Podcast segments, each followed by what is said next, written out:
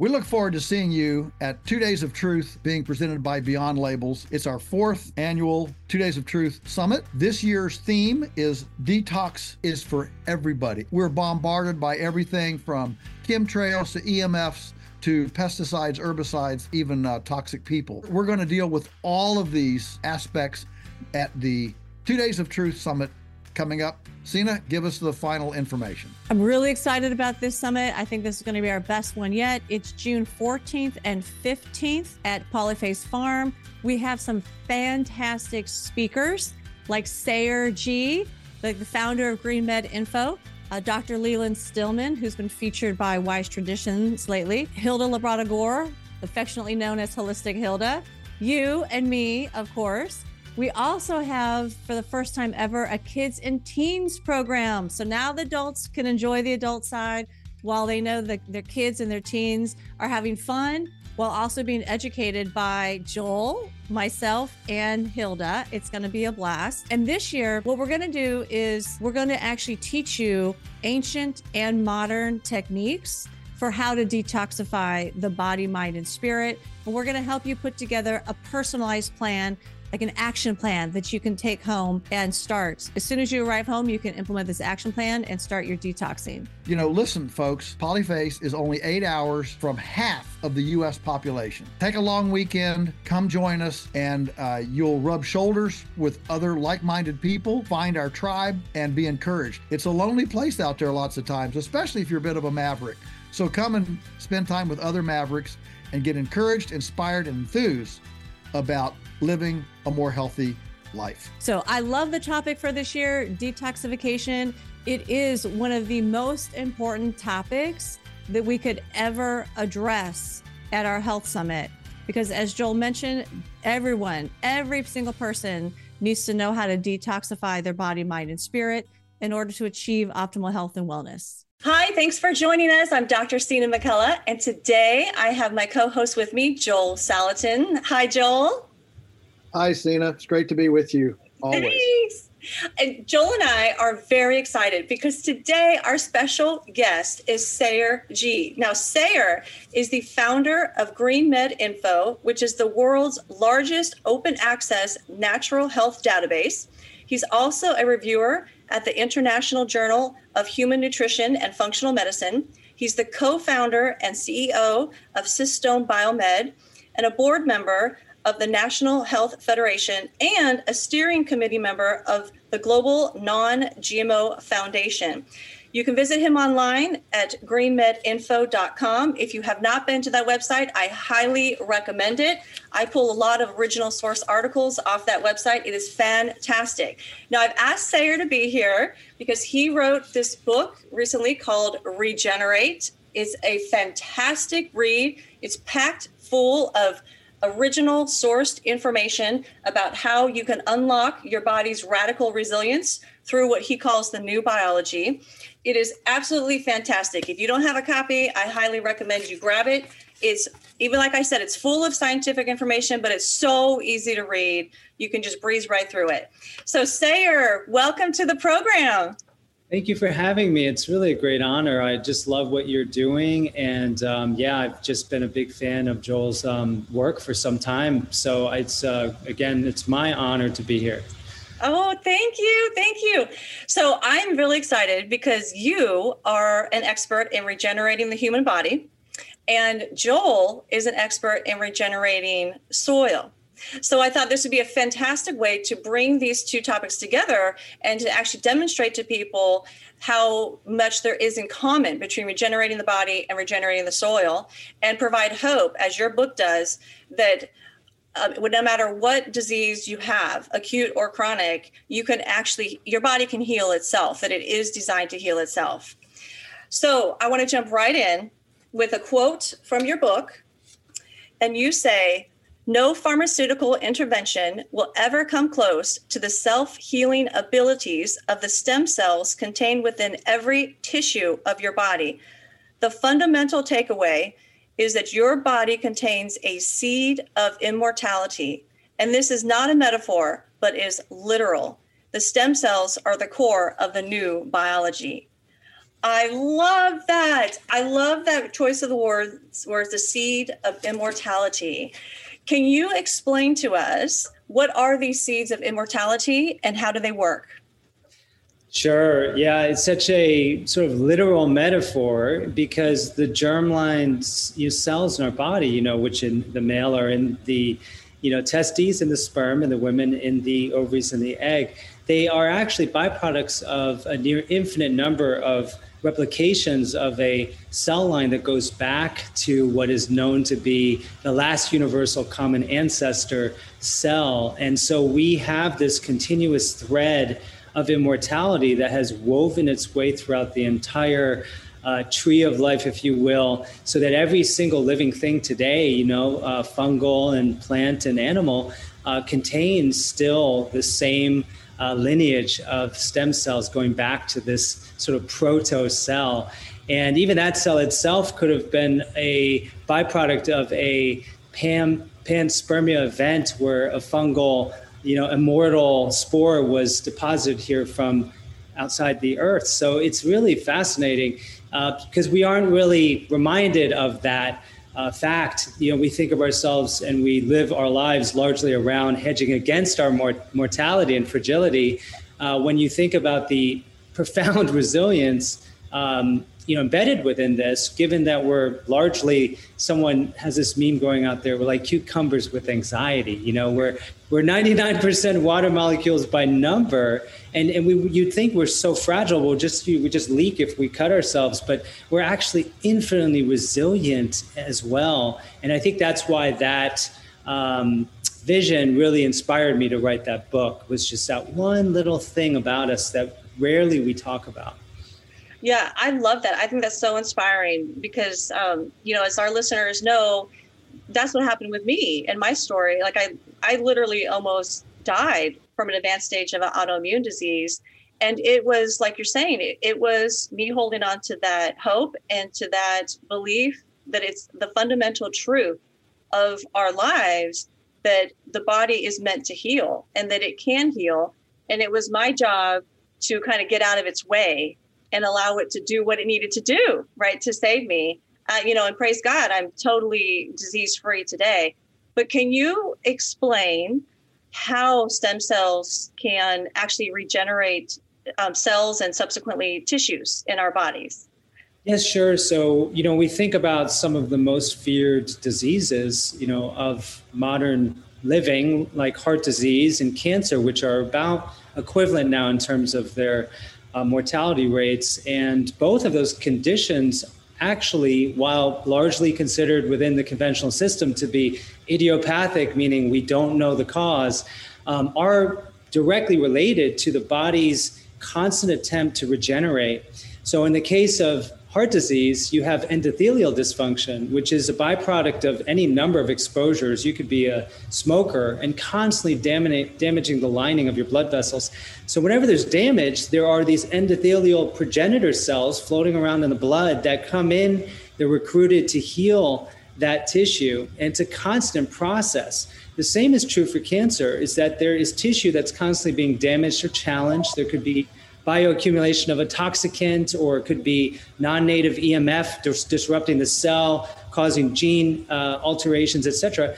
And in, in all those instances, each tissue type has a little population of these quiescent stem cells that are just waiting to proliferate and regenerate and differentiate into new healthy tissue of the type needed. So we have this default system operating 24 7 trillions of little changes going on every single moment and we take it for granted. And then maybe three decades down the road when our lifestyle and nutritional choices and environmental exposures accumulate to some kind of like catastrophic event we, we say oh they had heart disease and we didn't know why and they died when in fact um, it's really like you said remove the interference and the body will heal itself. And that's i think fundamentally the simple uh, answer to how it works. Yeah, I love that. And Joel, I'd love for you to jump in here because this is um, a similar pr- pattern that we see for how to regenerate the soil, is it not? Well, yeah, it, it sure is. And you know the uh, the soil again. Uh, the, the soil has a desire to be abundant. It doesn't have a desire to be infertile. It, it, it it's it's it, its default uh, desire is to be abundant, and so you know, uh, dr- running on solar energy to feed the carbon to the soil, uh, which the carbon in the soil feeds the you know feeds the soil biology in decomposition. Uh, you know, that's that's ultimately what drives that engine. And and the problem is that in mainline agriculture, you know, we we you know we dump on the the chemical fertilizer. We we say the soil's infertile, but we don't we don't fundamentally go back with the um, you know with the template that nature uses to um, you know you know to, to maintain that fertility. And that template by the way includes a lot of animals. You know there is no animalless ecology.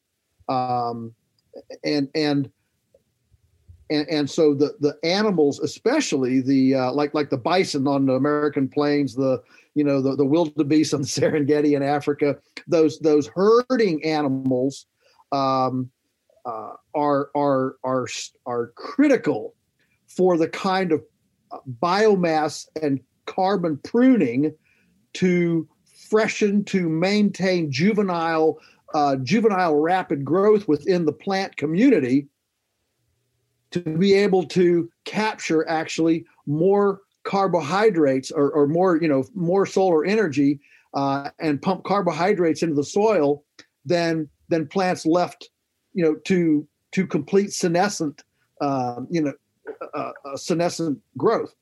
And so so um, you know the whole plant animal uh, regenerative cycle is a is an extremely you know synergistic symbiotic uh, relationship pumping this this abundance into the soil.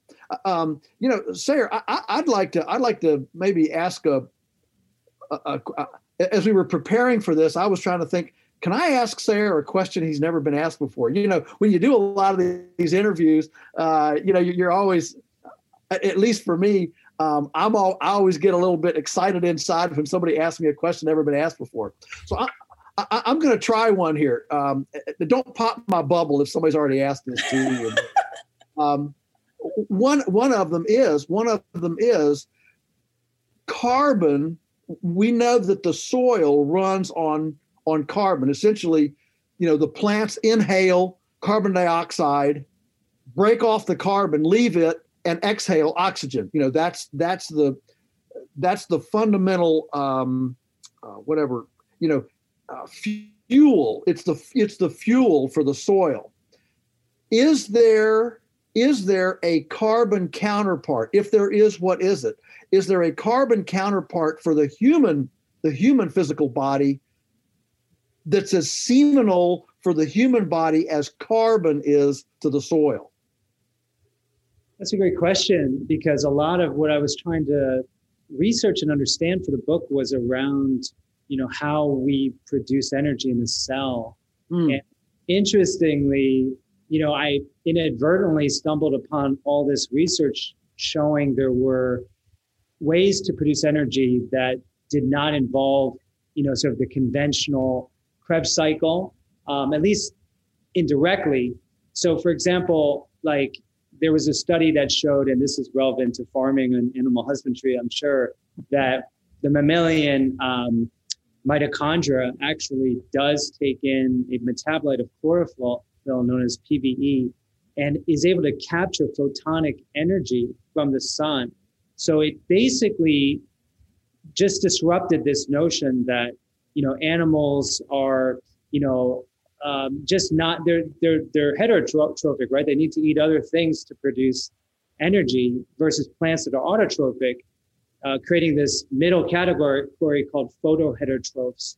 So we're able to toggle between basically using what's the equivalent of mammalian or human photosynthesis, uh, you know, versus more traditional ways to produce energy, like uh, beta oxidation of fats, and then of course um, just the regular uh, pathway uh, in the ATP uh, synthesis pathway. So so it's an interesting question as to whether we're getting energy from, for example, the sunlight. Melanin also seems to have the capability of transforming uh, a large number of um, uh, frequencies in the electromagnetic spectrum into metabolic energy. So that would include anything from X rays to radio waves, literally. So that's another interesting alternative pathway. And then, of course, uh, Jerry Pollack's work showing that water is actually like a molecular battery and is driving a good portion of our physiology. Um, so those three ways. And then the fourth way was evidence that our mitochondria seems to be able to transduce um, from the vacuum energy, uh, you know, of the quantum vacuum um, directly so that we are able to literally live off of technically nothing. So it was very interesting to go down that rabbit hole. Um, so I don't know if that connects directly to your really interesting question, but um, it did bring up those topics for me. That, that's fascinating, uh, uh just because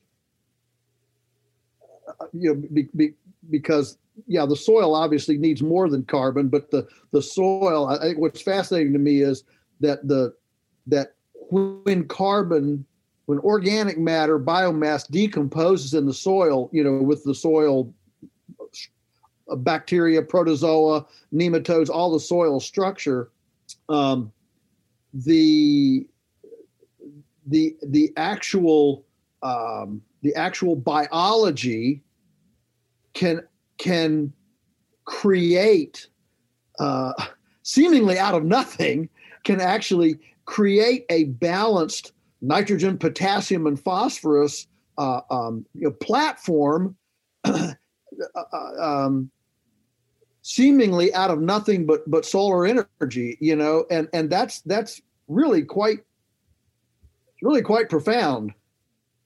Yes, actually, I was going to ask you: Did the um, sort of work of Louis Kervran ever come up with biotransmutation of elements? Sure, sure. In, in fact, I knew a I knew a um, a naturopathic doctor once who told who told me I have no idea if this is true, but he said that the mitochondria. I really appreciate you bringing up the mitochondria. That that in a in a way it it can operate like a little uh, cyclotron. Yeah. And and and a cyclotron can change um, atomic energy structure almost like alchemy. Uh, um, you know where, where, it can it can make something new out of yeah. out of a different substance you know kind of uh, yeah. okay? And, and so um, so we know we know for example manure from cows. Let's just say manure from cows. It, it's a wonderful material okay? Wonderful for the the soil sure loves it. But you know a, a cow can't eat poor quality forage and really high quality excellent forage and the manure is not very different.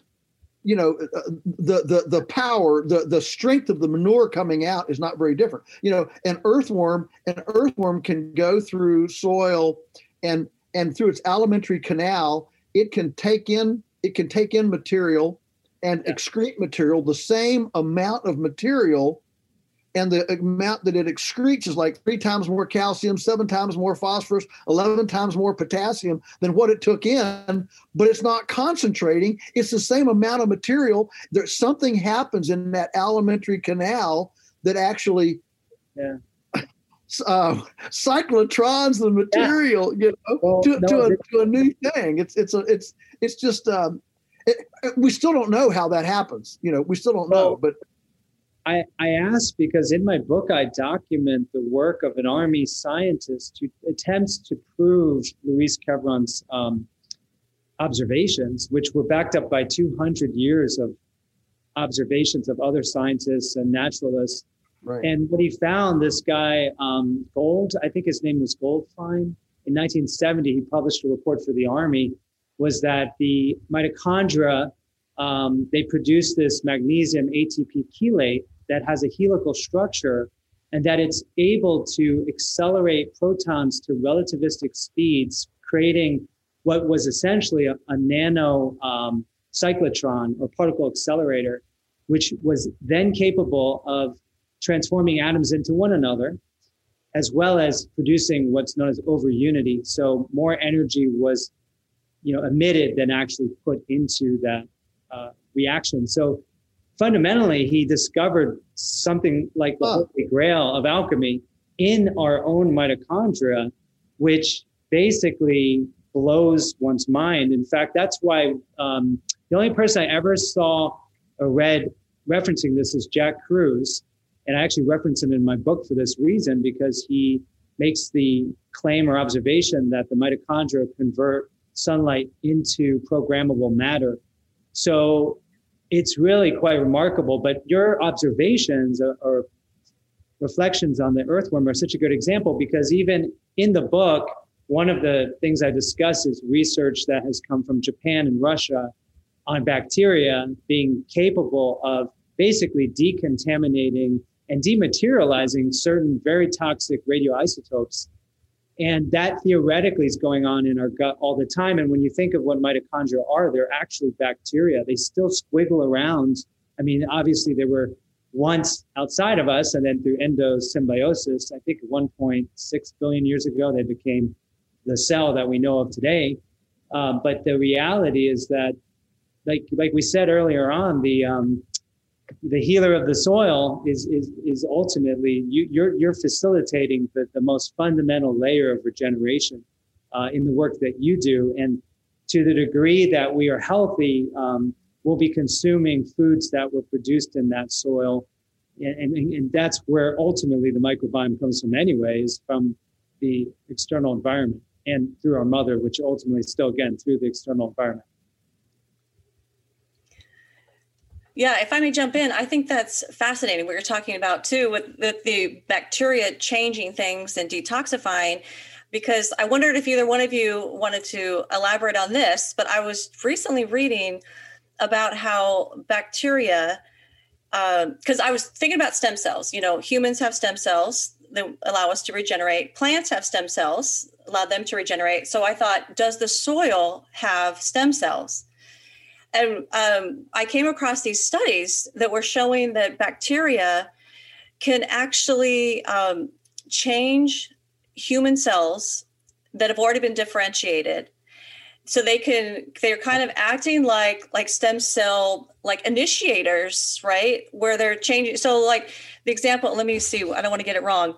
Um, so the example was uh, that schwann cells and we're able to change. You know, it's for those who don't know, the Schwann cells are part of the nervous system, and bacteria that caused leprosy could actually change these um, Schwann cells into stem cells in a way, and they turned them into muscle cells.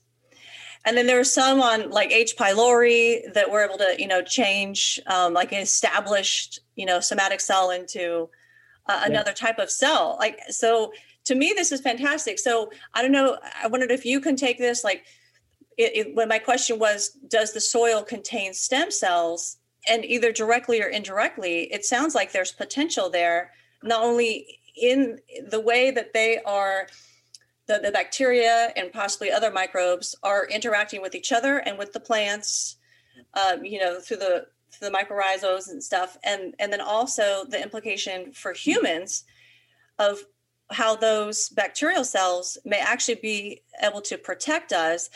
And I'll add a caveat here that I'd love for you to jump in on, Sayer. In these studies, of course, they were approaching this as um, as uh, under the fear-based model of germ theory, right? That this is bad that these bacteria were able to change these cells so that it could help the bacteria infect different parts of your body, right? That was the whole premise. And to me, this is very much instilled in fear in that germ theory. And my thought was, what if what if they're not doing it to like invade your body so that you have to go in and attack and kill them, right? What if this is part of this coevolutionary adaptive response of are human cells working with bacteria to try to defend us and help us to protect us against whatever insults that we have incurred, you know, amongst our body. But w- what do you say? yeah, I'd love to address this very. Um, it's a very fertile topic, really. So, well, first of all, the larger structure that I think is most interesting and which I tried to really bring out into the mainstream awareness in the book is around the role that these things called microRNAs play. And so basically, just in short, when, when the first draft of the Human Genome Project ended in 2005, and they were anticipating finding a massive amount of genes to account for the massive amount of proteins in the human body. So one cell has something like 100,000 different proteins.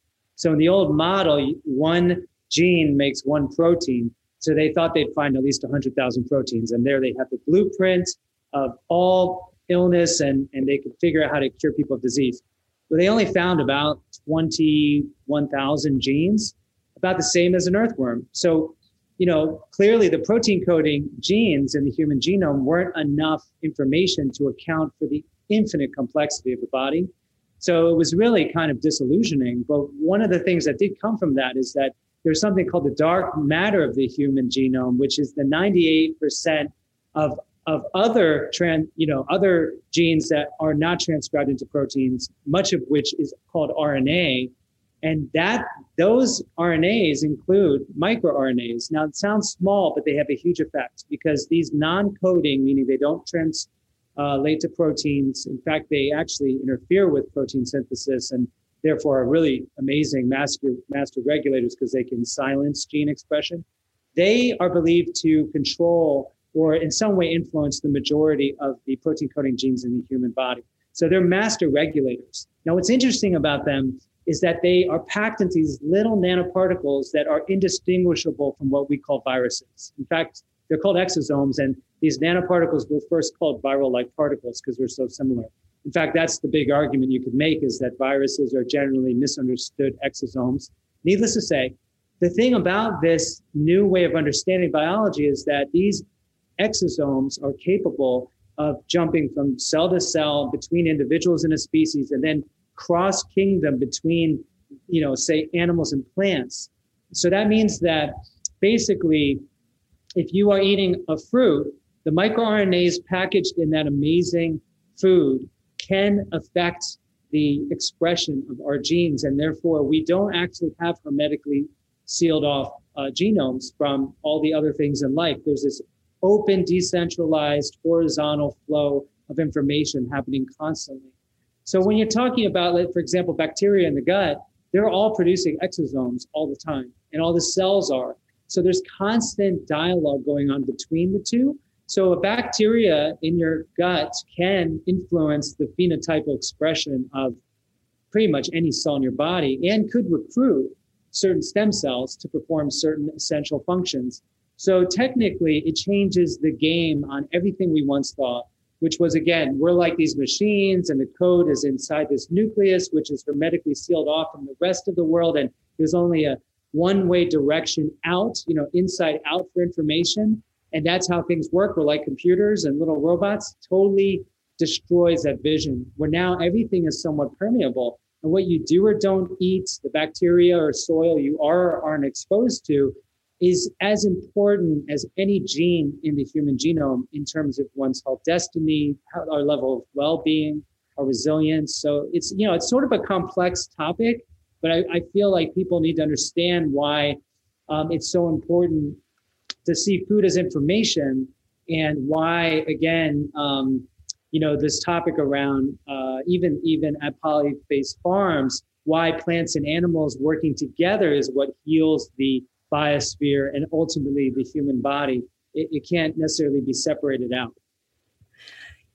Yeah, I love that. And I want to go to Joel next. Um, I want to transition with a quote from your book um, about microRNAs. And you say the most important takeaway with respect to these biomolecules is that our genetic and epigenetic integrity may be wholly contingent upon the gene regulatory microRNAs embedded in our diet.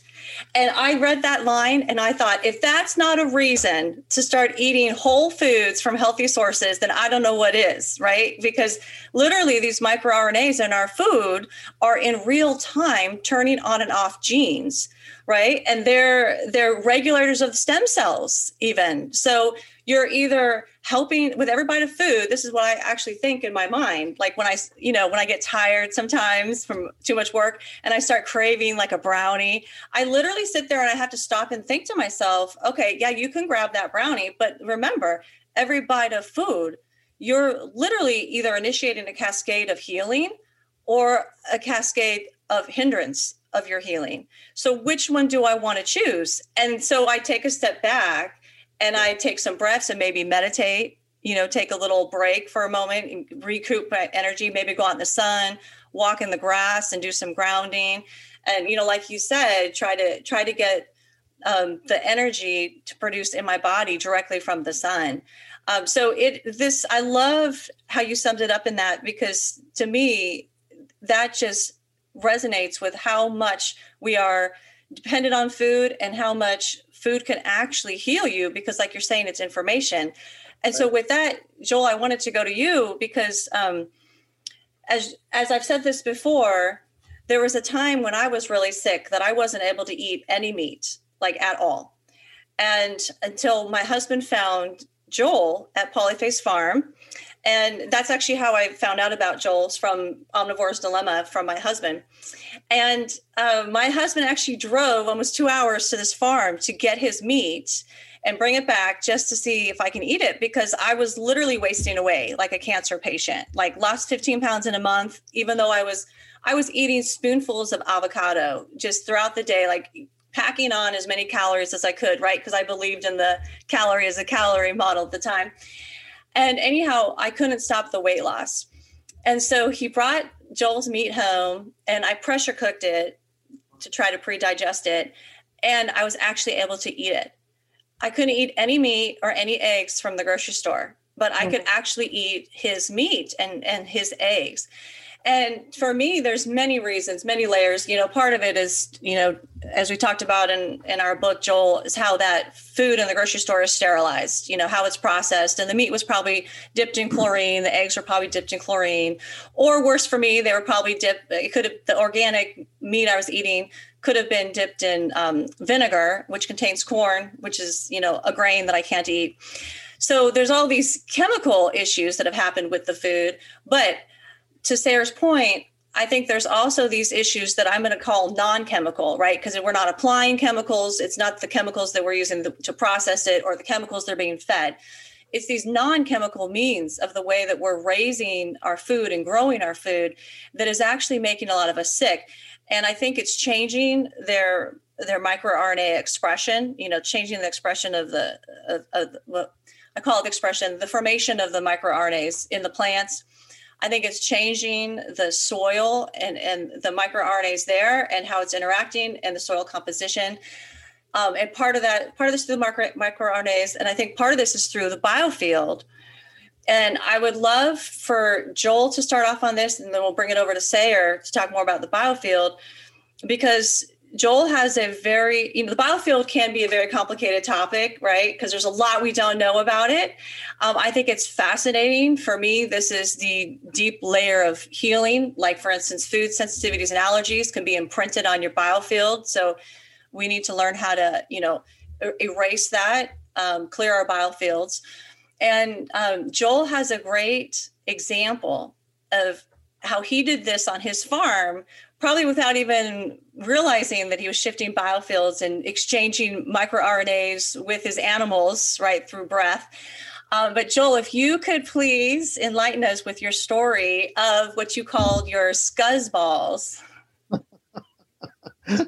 okay, so yeah, so uh, you know we we had these um, we run we run almost you know a thousand head of cattle.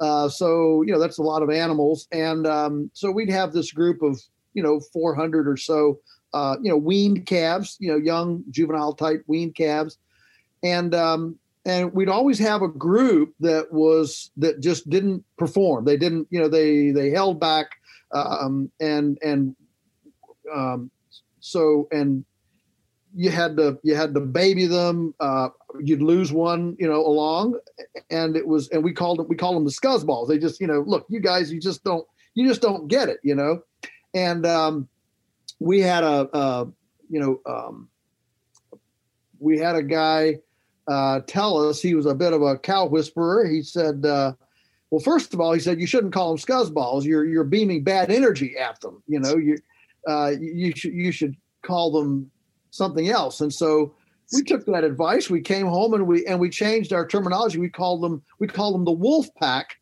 Uh, uh, that, that we were that in nature they would be the ones picked off by the wolves, and so we're saving you from the wolf pack. So we we we we we quit calling them scuzzballs. We called them the wolf pack, and and and that moved us from a negative mentality to a positive mentality, which, by the way, then moved us to ask, all right, so so how can we how can we how can we bring this wolf pack along, you know? Uh, and, and, and it became a matter of saving and not isolating. And um, and so we started a leader follower program where we gave them nothing but cream. We coddled them. Uh, we used some probiotics, different things, and and changed the way that we the habitat that we um, provided for them. And you know what? Um, amazingly, within two years, that group ceased to exist. We, we, we, don't we don't even have a wolf pack anymore. Um, uh, we they I mean I'm not going to say we never have. Yeah, once in a while you have one that doesn't do well, but it it, it moved us to a place of um, whatever of of husbandry of stewardship that became very innovative. Um, uh, one thing, for example, one thing we did was we never we never let that group be without an old cow with them. Um, and and what what we learned was that these calves were orphans, and for whatever reason, I mean, it could be that these calves were weaned a little early. It could be who knows what. But um, but when we put we put an old cow with these uh, calves, they buddied right up to that cow. That cow taught them what to eat. Yes, you can eat that weed. You can eat that herb. I know they don't normally eat it, but but we can eat that. And and all this this education communication started happening between this old matriarchal cow and these uh, young calves, and and it, literally the whole, whole thing ceased to exist. So what we did then, going forward, was now we never run a group of calves without an old cow with them. I mean, that just became protocol. And guess what? We don't even have a wolf pack anymore. And and they you know they just come right along and, and get going. So uh, yeah, it, it truly it truly is an amazing uh, response to you know to a change in um, in in in thinking, and the thinking change um, makes you then makes you then change your your protocol, your logistic change. Uh, so it's it's a domino, and it's uh, it's pretty cool. You know, I, I can't help as we've as we've had this conversation and and and, and talked about a a system of complexity uh, uh complexity that's almost well th- th- we, we we can't we can't even we can't even describe the complexity uh, of what we're describing. And i'm sitting here thinking the same thing with the farm the complexity here and and realizing that everything in orthodox conventional agriculture is about simplification. It's all about simplification. And if that is what we see in the health field, the orthodox health field is also about simplification. How do we take all this complexity and instead of instead of appreciating, honoring and standing in awe at the complexity, the whole goal is to dumb it down, simplify it, bring it to a to a vaccine, a pill, and a recipe, and all is well. Yeah. Yeah. It's definitely reductionist thinking. Yeah. Yeah, I, I chose the, you know, uh, Romanesque cauliflower for the title of the book because, right. you know, it's such a great image or archetype of this infinite mm-hmm. complexity and information, technically, uh, embedded within this whole unified, simple thing that you can eat. And, you know, I think about the fact that, you know, we're fractal in nature. You know, you keep going down in scale and there's these self similar patterns that recur.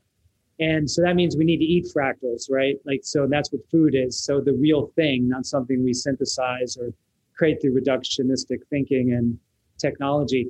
Um, but as far as the, uh, and there's so many things that I've, I've been thinking about since you start talking, but I, I find that to be really a beautiful story. And I'm trying to find ways to describe the new biology in, in, in that kind of poetic manner. the one thing that does come up for me, especially when you say the desire of the soil previously, I love that so much because we think about the great poets and, and we think, oh, there's pre-scientific or pseudoscientific. And actually what I'm starting to understand is that the poetry is woven into the things themselves. So that when you look at, say, a pomegranate and you realize that, okay, you slice it in half and it looks literally like a ovary, right? It has the little, you know, eggs and basically it's the fruiting ovary of the pomegranate bush. And when mammals eat it, it literally replaces the function of the mammalian ovary. So you can take the ovaries out of a rodent, they go through full-blown mineral menopause and demineralize of the bone, etc. But you give them pomegranates as if you never took their ovaries out. And then you look into what's inside of the ovary, and it has steroidal hormone analogs bioidentical to what you find in a mammalian ovary. Uh, you have estrone, you have testosterone. And so, why is that? Well, because over hundreds of millions of years, ultimately, these kingdoms were in like a love affair kind of relationship where, you know, certain plants needed the dispersal of their seeds in order to, you know, be fruitful and multiply. And animals were given that, you know, gift through the alluring flesh of the fruit and in, in return, our endocrine system got an upgrade. And so that's where we're starting to understand um, the poetry sort of embedded in that relationship as well. Um, so anyway, I just one thing I wanted to throw out there, and the other thing is when you you compare that, which is God's design, to what uh, in 2017 Monsanto, which is now owned by Bayer, obviously, and Dow collaborated to produce the first corn that is now on the market. People are eating it. It was silently approved by the EPA using a RNA-based technology, very similar to what microRNAs do. They altered the corn and it created all these interfering small molecules, which are these RNAs. And now there are literally millions of people whose entire genetic infrastructure is completely being altered through these terrible experiments that have been, you know, with these foods. So it's the same thing. These RNAs are being used to, you know, in a way to push through what honestly is a depopulation uh, agenda, if not by intention, design, def- definitely by effect. Yeah, I love that. And um, I want to bring you in on this, and it, it, it involves um, Joel as well. In speaking about how important it is for people to pay attention to sourcing their food. Um, so as we were talking before the show, I was mentioning how like organic, or just picking organic is is not enough. You know, because like for instance, like hydroponics, where they're not even grown in the soil. Um, you know, things like this, and uh, there's other loopholes in the organic label. But what I was interested in is these microRNAs in, in the context of um, something that I don't think is talked about very much in terms of their effect on um, the quality of the food that you're getting based on the way that the food was raised or grown. So, for instance, in your book, Sayer, you talk about how um, trauma can be passed down, like right through generations, um, through these microRNAs, you know, through the epigenetic changes. So, I wondered if you could go into a little bit about how trauma is passed down, you know, from like mother to child, um, and presumably this can this is also true for like plants for instance and for animals um, and, and trauma for the soil and then i'm wondering if then joel you could pick up on it and explain this um, through your own hands-on experience of how you see behaviors that are different in on the animals on your farm that are not in this traumatizing industrialized you know setup versus how the animals behave in the industrialized food system? Okay, go ahead, Sayer, if you yeah. would.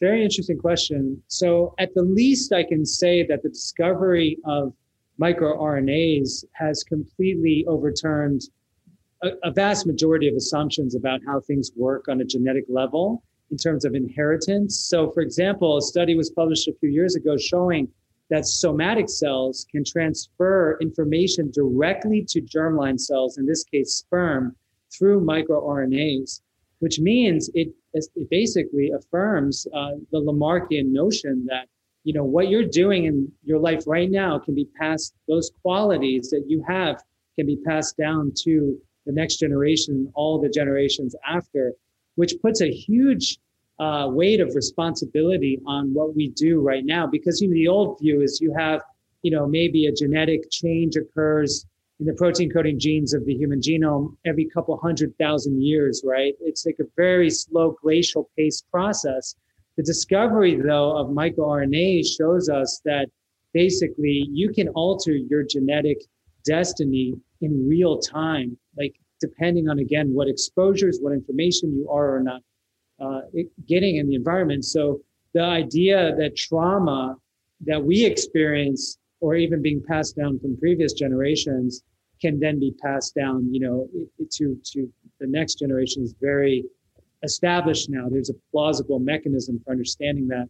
Um, obviously, in the case of plants and food, there's different types of stress, and good stress or eustress can produce beneficial uh, compounds and or you know responses. But the type of stress we're dealing with here in the modern age which could be any number of toxicants i'm exposed to right now just breathing like glyphosate you know that's a kind of trauma or micro trauma that i'm sure has some effect on again the microRNAs in our body. And you know so there's definitely a way to kind of piece those things together uh, well, I, I, yeah, I, I love that uh, that nuance, uh, Sayer, uh, that because we we take a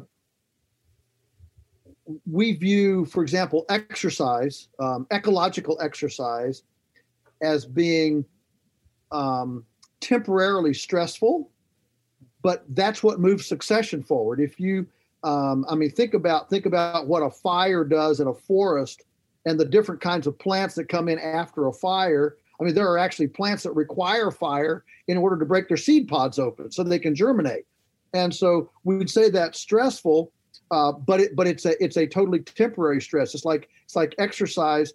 Uh, if you if you exercised hard all day, your body would actually break down, you know, and, and you, you wouldn't have time to rejuvenate. So it's it's this I I, I kind of call it a, a pulsing and an ecological pulsing where you you have this we see this on you know on our own farm where I mean, we, we just we just finished our um, our big master grazing plan for the year. So we've got you know like like four herds scattered among you know a dozen properties that that we move uh, every day or two from paddock to paddock. So there are there are you know um, three or four moves a day of several hundred animals scattered on different properties, and then you know they're uh, it, it's a very it's an intricate dance, okay? And and so what what we what we've learned is that um, that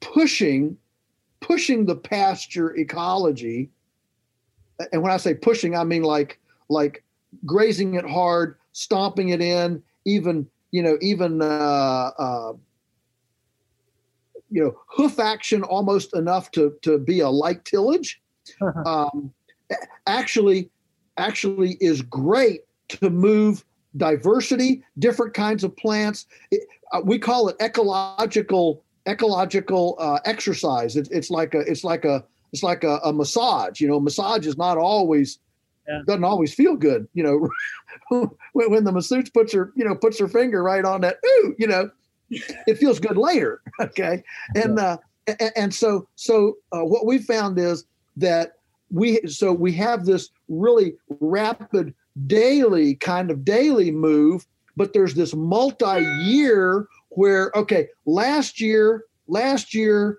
we mob stocked this place this year we'll mob stock that place and we'll let this place rest and just do a light uh, you know uh, take uh, eat 50 leave 50 and and and that allows for rejuvenation.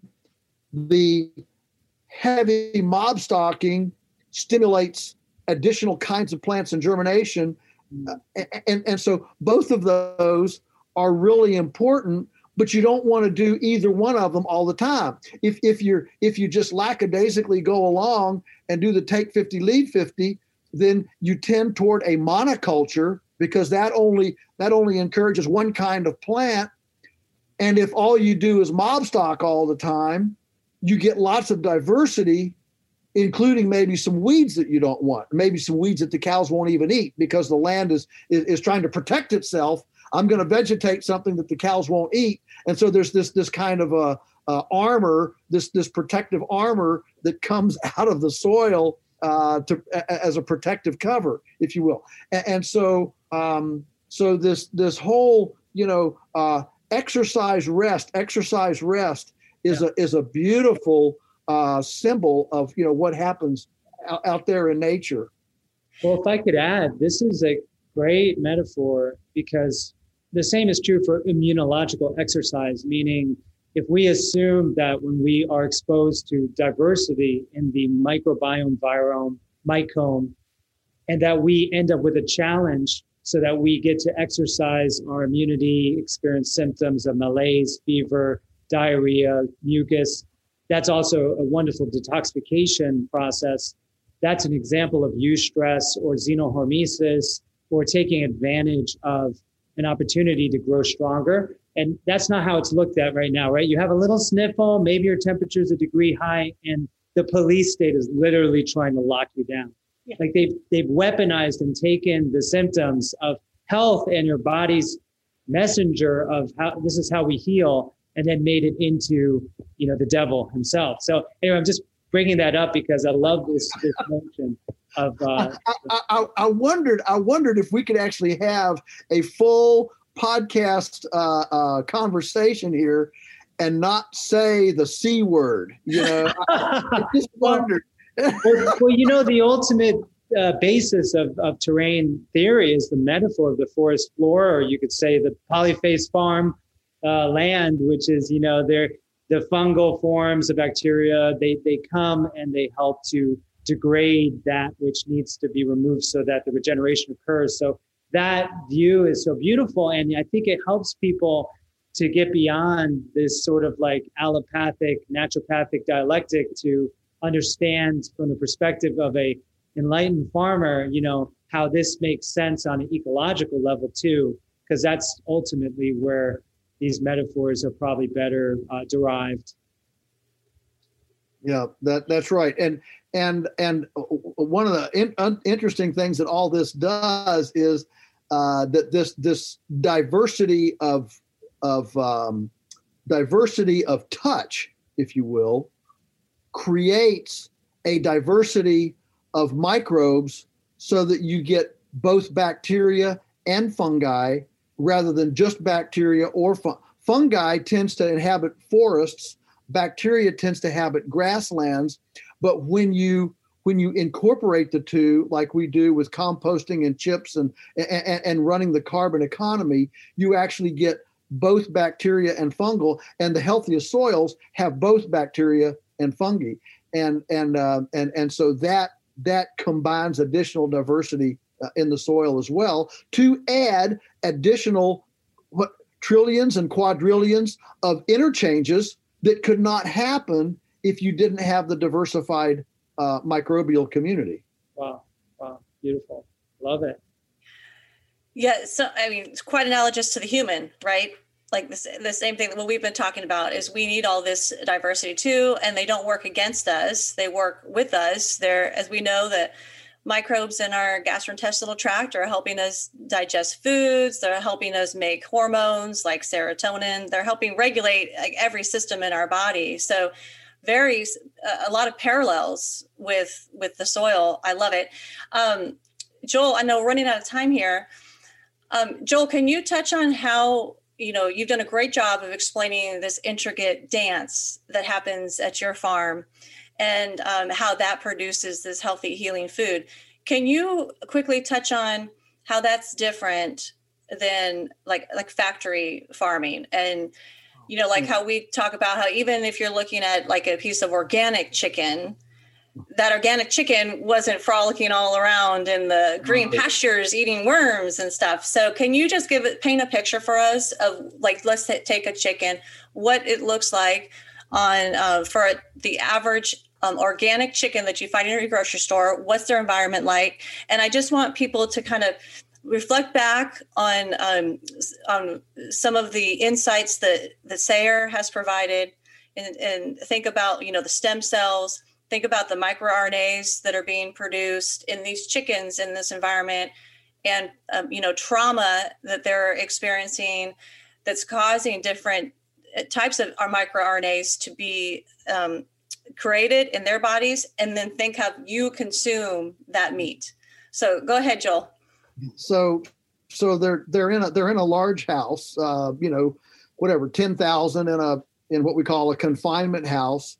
Uh, there are fans trying to supply fresh air. The main thing about these houses is that the air is com- not only are there you know ten thousand in one group, uh, but the air is full of fecal particulate. You know, a, a, chicken. Remember, a chicken isn't potty trained, and they don't wear diapers. So they're actually they're actually walking and moving, uh, you know, in their own excrement, and and then and then scratching through it. And and and they're not even as high as we are. You know, they're they're right down on top of it. So there's this dust, this this particulate uh, dust that that's constantly being um, ingested through their uh, tender mucous membranes, which makes lesions in the um, in in the respiratory tract, and then you get you get a direct movement then of whatever's in the air directly into the system because you've got these abrasions and, and lesions within the the tender mucous membranes. Um, and and and of course, you know they they don't see the light of day. They don't you know they don't ever get a blade of green grass or anything like that. Whereas on our farm, what we do is uh, these chickens are on they're on pasture. We move them, you know, every day, and they get there's no fecal particulate, zero. I mean, it, there's there's because because there's no dust. There's no they're breathing the same air we're breathing, um, and it's on green grass. They get a fresh spot every day, so every day they get they they move away from yesterday's excrement and get a totally new you know bedding change, if you will, and um, they get they get their linens washed every day and uh, so so you know they're on this fresh ground, and they get they, they get uh, you know grass. They now they, you know, they also get local GMO free um, grains, but they also get the grass, uh, crickets, worms, and and and they get the exercise that they can get out there in the fresh air and on the on the clean grass. Interestingly, um, the grass we call it the salad bar. That salad uh, actually is is key to changing the fat the fat profiles it changes everything just like you know, a little bit of salad for us. It's it's not the mainstay of their diet. It's more like a like a super supplement okay? But but um uh but it doesn't take very much for super supplement. I think you know it's interesting that back when we had the big uh, avian influenza outbreak um you know in um, you know vietnam thailand and all that you know back there uh, eight years ago, Great Britain, Great Britain did a study. They found that if a chicken gets two fresh blades of grass a day, and grass has a lot of uh, natural antibodies in it, um, and that if a chicken got two blades of fresh grass a day, uh, they wouldn't get the high path avian influenza. And um, and you know you would think you would think that when that discovery was made, there'd be a you know change the protocol let's get these chickens some fresh green grass you know but uh, no of course that never happens. We just got to find a better drug and a different you know a different kind of pharmaceutical to be able to you know keep them going. So it's, it's a real different life. And of course then they feel different. They look different. The fat profile is different. Um, you know they actually have taste. One of the reasons we have to smother all of our poultry in the us in a bunch of you know sauces and and breadings and everything is because the chickens don't don't have any taste and one of the most uh, enjoyable things we get back from chefs that we serve is i can put this chicken i can cook this chicken with no salt no pepper no no nothing and my people love to eat it. It, it, it just it it's it has taste. Why? Because they've got some clover leaves, they've got a worm, they've got a grasshopper, in addition to their feed. And so they're getting this very diversified portfolio of ingestion that then comes out in in in nuanced uh, uh, uh, nuanced taste of the proteins that are therefore more complex and more uh, you know more nuanced than in a you know in a, in a simple um, a simple you know formula system where they don't get access to anything. That they, they have no choice. They have no choice of access to anything else. All they can have is what's in the feeder and if that's all they can get it's a very simplified diet which then makes a simplified taste which then requires complex sauces and and and and, and you know and uh, um, spices to make it edible. Uh, it reminds me of what you're talking about how everything is coming down to this reductionist thinking you know in in agriculture in the food industry in uh, the pharmaceutical industry and medical industry. And so this is a great example. You've illustrated this, painted this great picture for us of how when you do simplify these things down, like the no choice, just stick them on the dirt. Um, you also simplify the microbiome, right? You right. you greatly lose diversity in the microbiome. And as we know, that's a gateway to open you up to both acute and chronic illness. So I know we've kept Sayer over, but I want to end on this note. Sayer, can you end us on a positive note? So we've already talked about how um, how how for the source of your food is very critical for health and healing your body but can you give us like one or two tips of maybe your your favorite tips of how you can get out of the way and let your body regenerate itself so you can heal? Sure. Well one of the suggestions i have at the end of the book is to try something very simple which is just go ahead and replace the meals of one day with just eating organic apples. And uh, it's sort of the ideal substance. I mean, you can go to biblical tradition if you like, but I like going back to to the whole notion around angiosperm and metazoa coevolution, which started around 200 million years ago, which is complex animal life and uh, fruit uh, bearing, flowering plants, because that's the basis for most of the food supply on the planet is this collaboration. And so when you start eating this apple and you get rid of all the other stuff we're eating, so much of it is just gunk we're addicted. We have this morbid, undigested food in our body. You just give your body a rest. You don't have to digest anything. It does it, the trick. It, it, it nourishes. It gives you these informational molecules. It cleanses. And then if you're really hungry, you'll notice you'll you'll want to eat another apple. But you'll be surprised that you know when you're like, wow, I don't really want to eat another apple. Well, guess what? You're not really hungry. And some people have done this for days on end. I don't suggest doing that unless you're of already pretty good baseline health and you've maybe experimented with fasting. But you can almost get to a point where you realize that your energy is being literally provided to you through the abundance of the universe from the sun all the way to the quantum vacuum. Like you are literally generating infinite energy just from the void. And that is actually, I think, the real beauty of this approach. It's going to it's going to clear your life out, make it simple, and you're going to kind of be able to finally rest and regenerate. So that's one little tip. And then the other one is probably pretty simple, which is intentional movement is medicine and food for every single cell of your body. You know, be on your phone in relation to your job. Your, your, body isn't yours. No one is in possession of themselves. So when you intentionally move, be literally sitting down, like and meditating. It could be yoga, it could be exercising, it could be, you know, running. You get so much back from that and, and just the juices of your incredible body and soul start start flowing again. Um, preferably do it with bare feet outside if you can do that but the point is, is that that is one of the best ways to recapture your health and feel an energy that isn't going to be based on just eating the right foods or, you know, thinking the right thoughts. It's just something that's very tangible.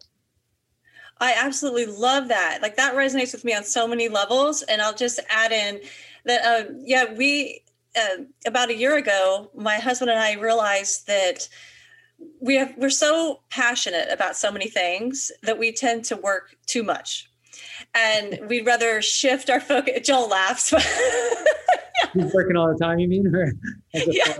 yeah we don't know work unless we're we become farmers i'm sure no, Joel once joked out, joked around with me that he he just gave up on trying to keep up with me. Um, but you know, I'm sure you know. And Sayer, I would love for you to come back on at some point um, when you have time and share your healing journey with us too, because it is a story of hope and inspiration. Um, and so you'll, I think you'll understand this sentiment. And like I, I tell Joel and people, um, my friends always ask me, how do you get so much done? Like, how do you do so much? Because you have three young, like I have a five month old, you know, and the two other children that I, you know, I homeschool them, run the business, and what, write books, whatever. And they're like, I don't understand. Like, how do you get all this done? And you have so much energy, and you're just so happy, you know. And I tell them it's because I was given the gift of a second chance of life. Yeah. And it's like a puppy that gets or a dog that gets rescued from the pound who knows that they're, they're in the pound. They know they know what's going to happen. They know that when you rescue them and they're just eternally grateful you know? I have five rescue dogs. Um, so i don't have chickens i got dogs. And i tell you they know uh, you know every day every day they know and they're so grateful. And that's how it is. I have this um, true deep feeling of gratitude for every moment of my life even now i, I feel the tears like welling up um, because my children almost didn't have a mother like i almost missed it you know and and i was given this um, mm. this gracious gift to mm.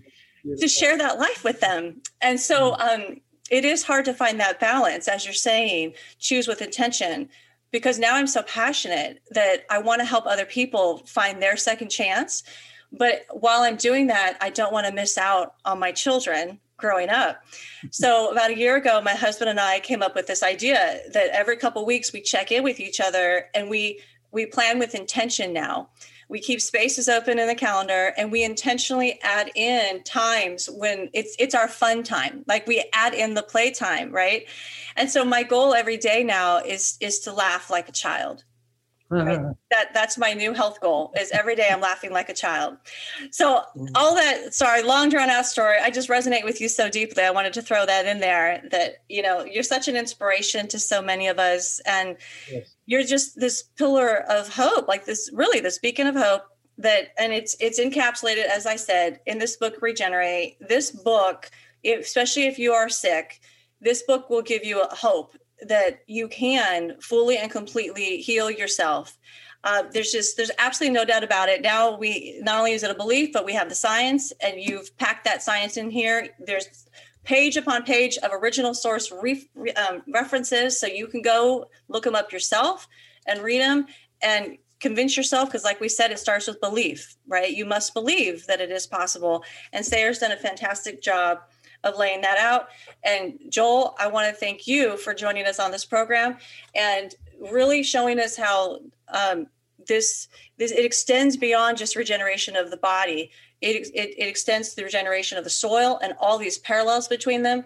And when I look at what you do and how how much soil you on your farm alone have been able to regenerate, coming from practically nothing, um, it, it's a true testament to it is possible. We can feed the world this way.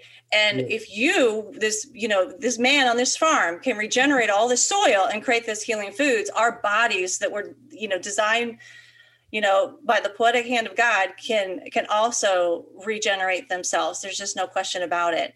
So i want to thank both of you for your time and for your wisdom and for just standing in your power and your light and not letting anybody you know silence you even amongst the censorship. Sayer i know you you've experienced quite a bit of censorship and i applaud you for continuing to move forward so that you can pursue your mission too of helping people. So thank you both for being on the program thank you, thank you Sina oh go ahead sayer. I was just going to say thank you so much for this uh, opportunity and um, really appreciate your story and your your passion as well as Joel. So thank you so much. And again, if you want to connect with Sayer, you can find him on greenmedinfo.com and we'll put a link in the description box on both the podcast and in the video. And thank you guys so much. Um, Sayer, fantastic book. Everybody, I'm telling you, you've got to read this book. All right, until next time, happy eating. Bye bye. Thank you. Thank you. Bye.